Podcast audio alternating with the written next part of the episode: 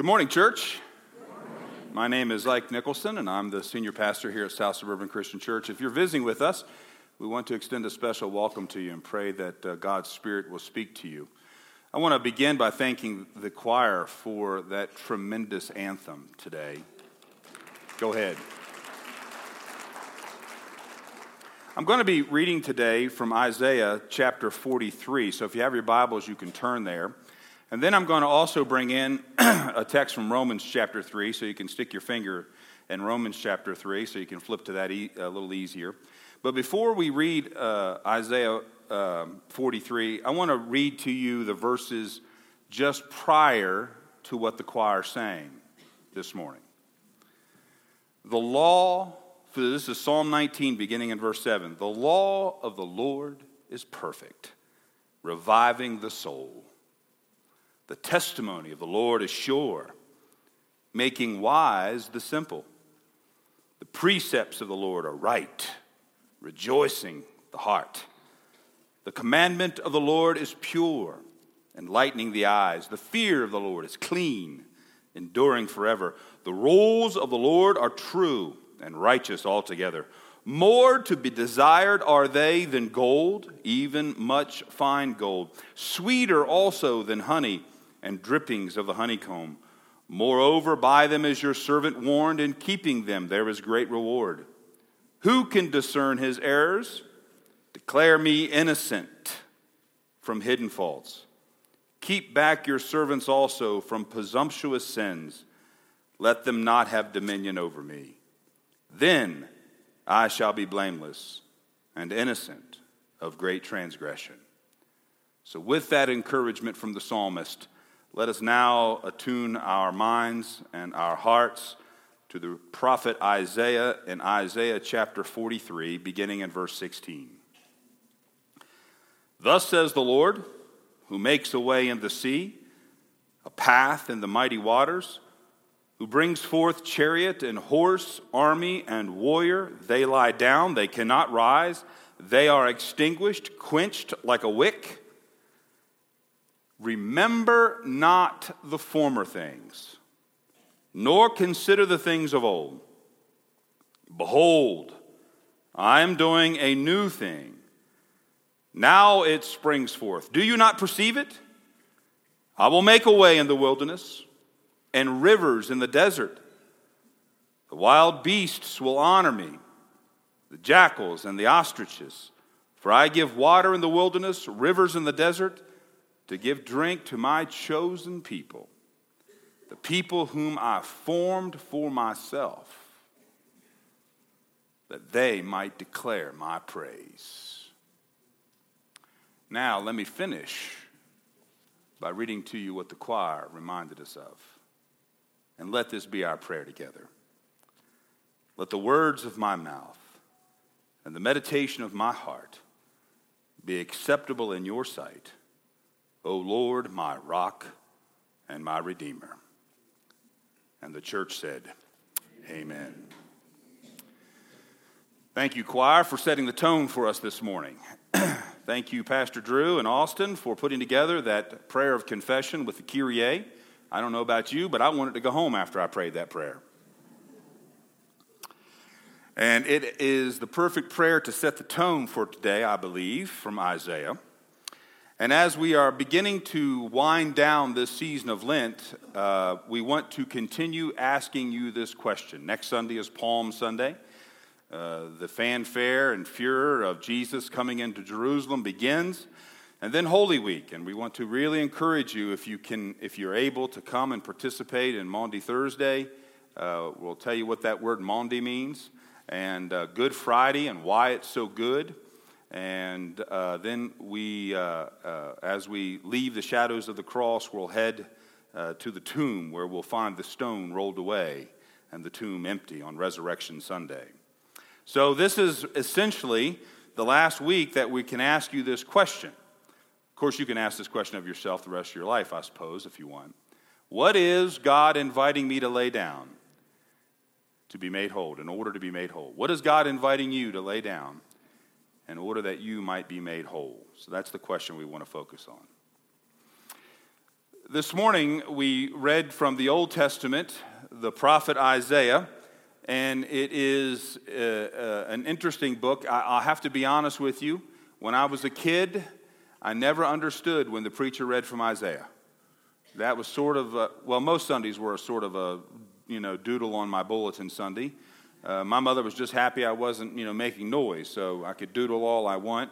Uh, some of the doodlings were, were quite uh, violent, you know, airplanes attacking tanks, those sorts of things. Uh, just, be, just be aware that the kids that draw war pictures grow up to be preachers. So you, you, you interpret that however you need. But even when I got to college and seminary, and even in the first years of my ministry, Isaiah was always a tough uh, gospel for me. And if I look at all the prophets of the Old Testament, my favorite prophet is Jeremiah, which is not a popular uh, pers- thing for a person like me to say. Guys like me should always say Isaiah is my favorite prophet, except he's not my favorite prophet. Jeremiah is.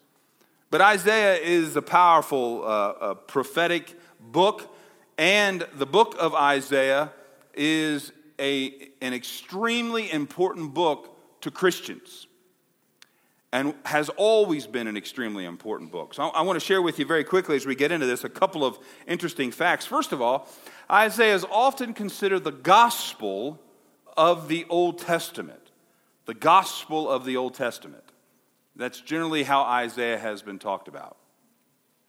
Uh, as a matter of fact, uh, when you think about the, uh, the, the, the, the early church, and the preachers of the early church, uh, the one thing that we see relatively consistent in all of the writings of the early church and into the sermons of the early church for the first couple of hundred years, Isaiah is the most preached on book by the early church's preachers. And that's, that's amazing. Now, if you think about it historically, it makes some sense. I mean, uh, even though Paul is writing uh, the, the epistles, the letters in the New Testament uh, within the first couple of decades.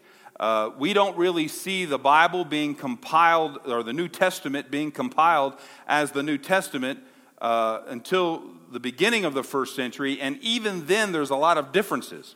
Ministers in different parts of the ancient world would choose different books uh, to be a part of their quote unquote New Testament. It wasn't until all, all, a little over 300 years after the death and resurrection of Jesus that the New Testament that you and I have was confirmed as the New Testament. And so, although as the years go on, there is some preaching of the letters of Paul, specifically, sometimes the letters of Peter, by and large, the most popular book to preach on is the prophet Isaiah. And the reason we are told that that was the case is because the wholeness of the gospel can be found in the prophet Isaiah's book, in his writings. From the promise of the coming of the Messiah to the death that he would have to suffer, and the result of that death uh, that he would suffer is all right there in Isaiah. And, and, and, if we had time, we could do a whole series on Isaiah, but it would probably take us uh, several years to get through it. But if you would sit down and read all of Isaiah, as you're reading, and you may not understand all of the flowery language, I mean, sometimes I don't understand all the flowery language, you would see, oh my goodness, that, that sounds like the Messiah, Jesus. Oh, that sounds like Jesus' death. Oh, that sounds like the, the, the effect of Jesus' death. That is, is that I have been redeemed, my sins have been forgiven. But when Isaiah is writing specifically here in chapter 43, he's doing a couple of things. He is conveying to his readers that the Jews had been freed from slavery. Now, as I was reading from Isaiah 43 this morning, you probably picked up on some of the images that you might have thought, hmm, is he referring to when the Jews were crossing the Red Sea here and, and Egypt's chariots pursued them into the sea, and the waters came down and, and drowned the charioteers and, and stuck the, uh, and, and slaughtered the army of the Egyptians, you would be right. That's exactly what Isaiah is saying here. If you were following along and uh, beginning in, in um, verse 17, the prophet asked the question Who brings forth chariot and horse, army and warrior? You know, it's, it's, a, it's a sort of a rhetorical question. The, the armies, the human armies, the, the armies of those who view themselves as the leaders, the, the Pharaoh, people who think that they can stop the will of God, bring forth the chariots and the armies. I mean, think of the, the, the craziness of the idea that a, that a group of freed slaves think that they can escape what is the most powerful army on planet Earth at the time. The prophet asks that question, and then he follows it up. They lie down. They cannot rise. They are extinguished, quenched like a wick. I always liked it when my dad would, would put a candle out with his fingers. I tried that at 12.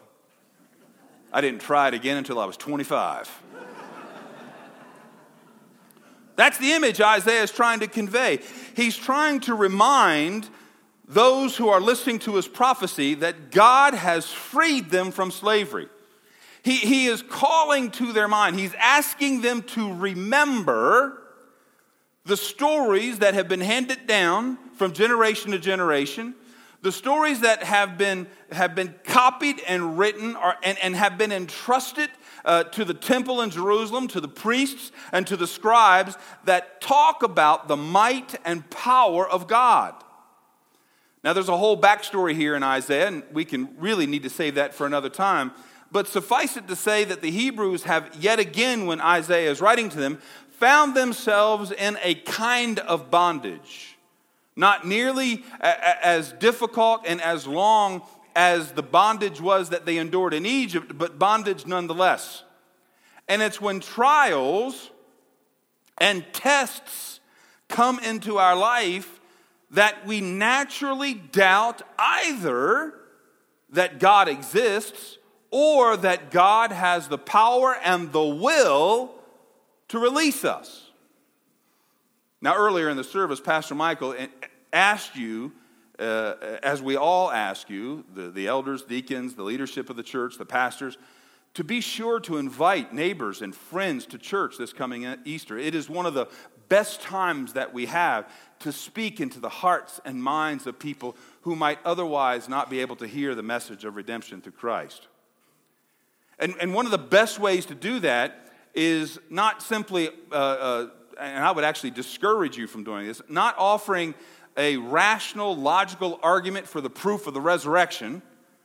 I mean, that can be done, it's persuasive to some, but it's generally not what all that does is get people geared up and oiled up for arguments. So, so, as you invite your friends to celebrate the resurrection, you don't need to get into a list of why you think the resurrection's true or how the resurrection stacks up with contemporary Western philosophy. All you need to do is share your testimony. All you need to do is share what Christ has done in your life. Have you ever thought of the word testimony? Do you know what word is in testimony? It's the word test. You can't have a testimony unless you've been tested. You can't have a testimony unless you've gone through bondage. You, you, you can't have a testimony unless you have descended into a valley in your life and wrestled with the ideas and the fears and the doubts of whether God is real. That's not the sin. That, that's not the brokenness. That's not the problem. Isaiah doesn't, doesn't yell at them for, for, for, for struggling with these issues. Isaiah simply calls to their memory what God had done for their forebears in the past. Remember when God brought you out of the land of bondage. Remember when God brought you through the Red Sea. Remember when an army was breathing down your neck and when you thought surely your days had been numbered, that God crushed the army with a wave of the sea.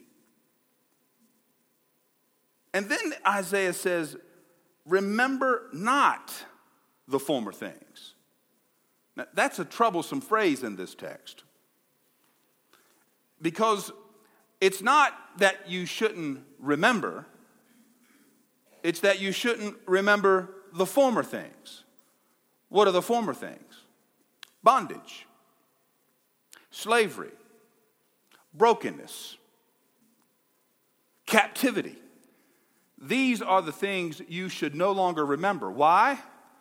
Because the Bible says we have been freed. Isaiah says, You have been freed. Now, this is very important. This is where we're going to begin making the transition. The word that the Bible uses in the original language to denote being set free is the word redeemed. As a matter of fact, in Old English, when the institutions of slavery were still prevalent in Europe, and, well, specifically England or Great Britain, and in the United States, for a slave to be freed, the word that was used was they were redeemed.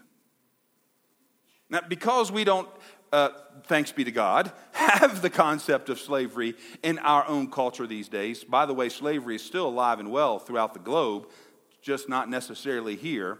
And some might even argue with me about that, but we'll save that for another day.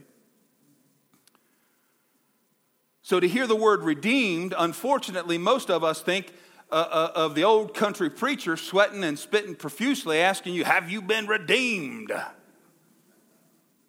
But that's not how the Bible talks about it. The Bible just simply means when it says redeemed, have you been set free? Are you still in bondage?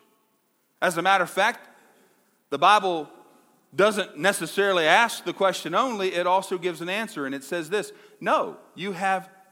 You, you, you are not in bondage. You have been set free. You have been redeemed. You are a new creature. Even in the midst of your trial, even in the midst of your test, for the word testimony, you have been set free. You are not without hope.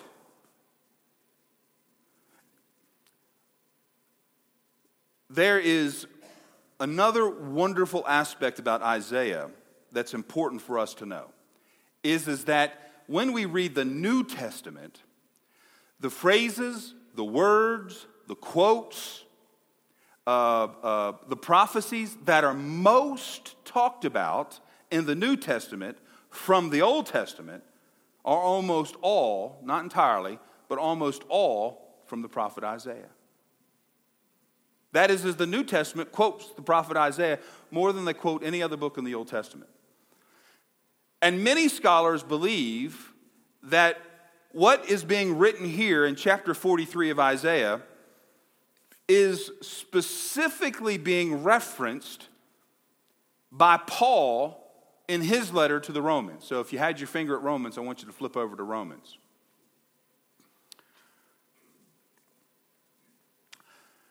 And specifically, if you're taking notes and it's not in your bulletin, but you can write it on the side, not only is Romans chapter 3, most scholars believe, most relying on Isaiah 43, but also Romans chapter 11. So if you want to go home this afternoon and read Romans chapter 11, for that matter, you can read all of Romans.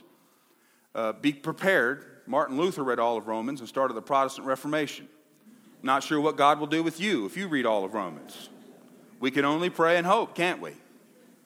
But in Romans chapter 3, and I'm not going to read the whole chapter to you, but I, I do want to, to read 23 through 25 for all have sinned and fall short of the glory of God, being justified freely by his grace through the redemption that is in Christ Jesus.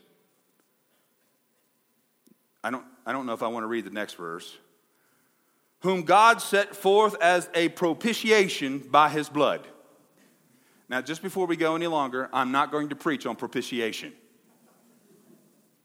but it is in your study group study guide is if you're in small groups this week you're going to be looking at propitiation and, you, and, and i hope you'll answer the question does that have a place in our contemporary culture. Does that is that word even got a place in our world today? And, and you can get back to me next week and let me know. By the way the answer should be yes. But let's go through this romans. Why do we know this is referencing it? Because he uses the word redemption. He uses the word redeemed. The allusion, Paul is speaking to Jews here. Paul himself is a Jew. He, he is the best Jew that there's ever been. He's a Pharisee of Pharisees. He says that about himself. And so when he uses the word redemption, he's calling on the images of being set free from bondage in Egypt. Uh, that, that, that's the whole purpose of, of him using redemption. He is referencing the story that Isaiah is focusing on here. And he says, he begins this, for all have sinned and fall short of the glory of God. In the original language, this would just stun and stupefy you because he's using military terms here. And, and, and, this is another problem because of them, God bless them, them old country preachers who just hollered and screamed at you about whether or not you've sinned and fallen short of the glory of God. But those words, sinned, and the word fall short, are archery terms from the ancient Roman army. The word sin literally means to miss the mark. And the word fall short is another archery term, as if you were aiming for the target and you didn't get the bow pulled back far enough, and when you let the arrow go, it didn't even make it to the target, it fell short. That's the words Paul is using here. And Paul is saying that all of us have missed the mark. All of us have fallen short. But we have been justified. That is, as we have been declared not guilty. We, we have been set right. Our debts have been forgiven. We have been justified freely by His grace through the redemption that is in Christ Jesus.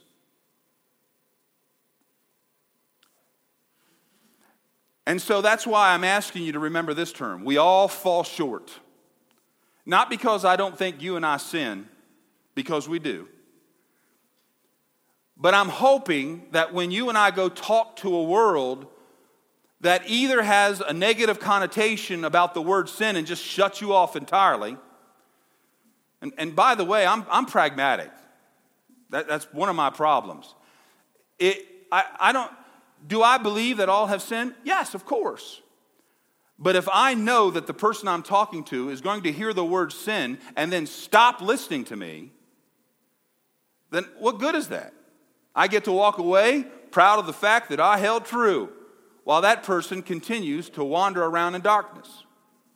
So if I just simply have to use another biblical word that comes after sin, I'm going to do it.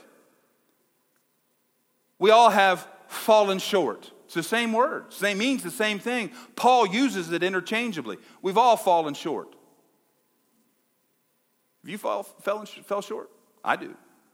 My, my wife and I, you know, when you have small kids, the one conversation you and your spouse always have is what have you done to mess up the lives of your children? I mean, Saturday morning, we are sitting in the living room, kids wandered in, we're saying, Get out! And after we yelled at it, we say, What are we doing that are messing up the kids? You have a sense of falling. I mean, as a dad, men, I struggle every day. Am I living a life that is worthy of my wife? Am I the man she deserves?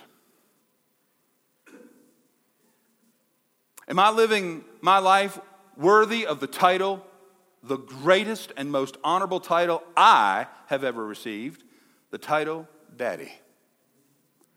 Am I living my life worthy of that love and respect. When my children look at me, I can see in their eyes a mixture of love and, well, fear. But anyway, I think that's a good thing. I'm not sure we'll get back to you on that in 20 years.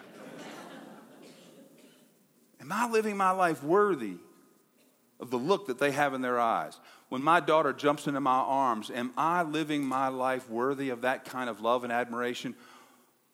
Because I've fallen short. I'm quick tempered. I get frustrated. I get angry. I'm 50. 50 year olds are not supposed to have two year old children. We're supposed to have two year old grandchildren that we hand back to the parents. I, the only thing I never get frustrated at is being a pastor. Okay, that was a lie that they bought. I thought sure they'd bust out laughing when I said that. They were like, well, of course. We fall short in our jobs, we fall short in our life. There's a certain place in all of our lives when we look back and we say, Did I accomplish all that I could have accomplished? Falling short is something that we all understand. Every single one of us. And that's why Paul uses it. You had a target, that you wanted to hit to be a husband or a wife. You had a target that you wanted to hit as a mother or a father. You had a target that you wanted to hit as an employee or an employer or a business owner. You had a target that you wanted to hit as a follower of God. You and I want God to be proud of us, don't we? And there's nothing worse than engaging in activity that you know you'll always miss the target. And that's how life is. We just need to get over it. Except for the fact that God gives us an answer to that problem. Tim Keller, a Presbyterian minister in New York City, tells the story of three swimmers who lived in Hawaii who decided one day that they would swim to Japan. That's a long swim. The first swimmer sets out from the island of Hawaii, headed west toward Japan, ready, fit, able to uh, uh, uh, uh, vision what he's going to do, and he makes it one mile before he's overcome by the swells and drowns. His friend, the second man, he's better fit. He's stronger. He spent more time in the pool training. He's watched his diet even better. And he knows that he can make it. And so he goes out, heads west towards Japan, passes the one mile mark, and keeps getting it until he hits the two mile mark, where he is overwhelmed by the swell and drowns. The third friend, however, is a man that is determined, that will not be overcome. He has watched his diet even more diligently. He has worked out even more diligently. He has the support of his friends and his family. And he embarks on his effort to swim across the Pacific to Japan, and he makes it almost to the Japanese islands before he too is overwhelmed by the swell and drowns.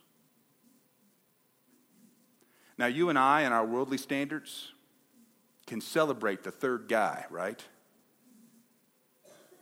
But did any of them hit the target?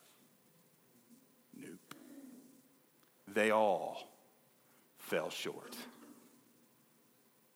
And if the goal is to hit the target, it doesn't matter whether you make it halfway, three quarters of a way, or almost there. If you don't make it, you're without hope.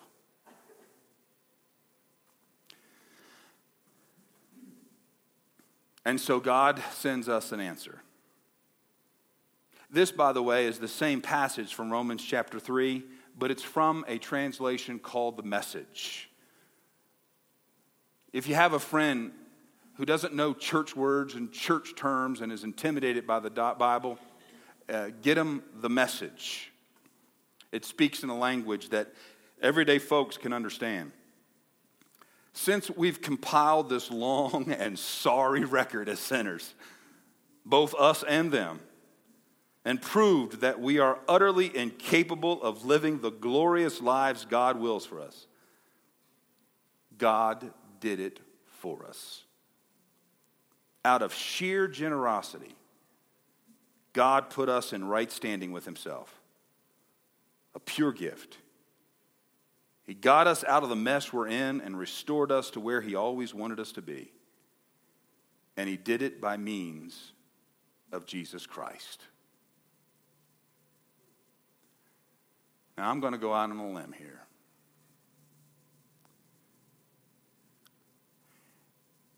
You know, when I'm with my son in the garage we're trying to fix his bicycle, or he's trying to do a carpentry project, you know what I'm most proud of? I'm not proud of the mess he makes of his bicycle chain. I'm not proud of the broken fingers, fingernails, and smashed fingers of him trying to use a hammer. You know what I'm proud of? I'm proud when he says to me, Daddy, can you show me? Because it shows humility, character, and integrity. You want to make God proud of you today? Don't keep trying to live a perfect life so that you have earned God's pride. Just say, Daddy, can you help me?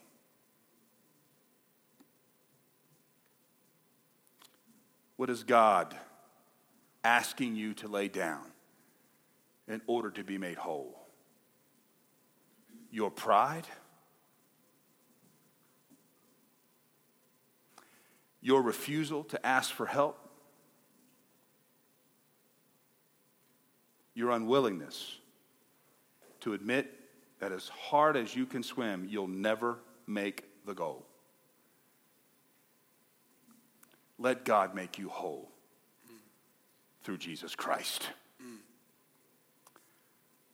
Oh God, Father of us all, may the words of our mouth and the meditations of our hearts, may they have been acceptable to you, our rock and our Redeemer. In Jesus' name, amen.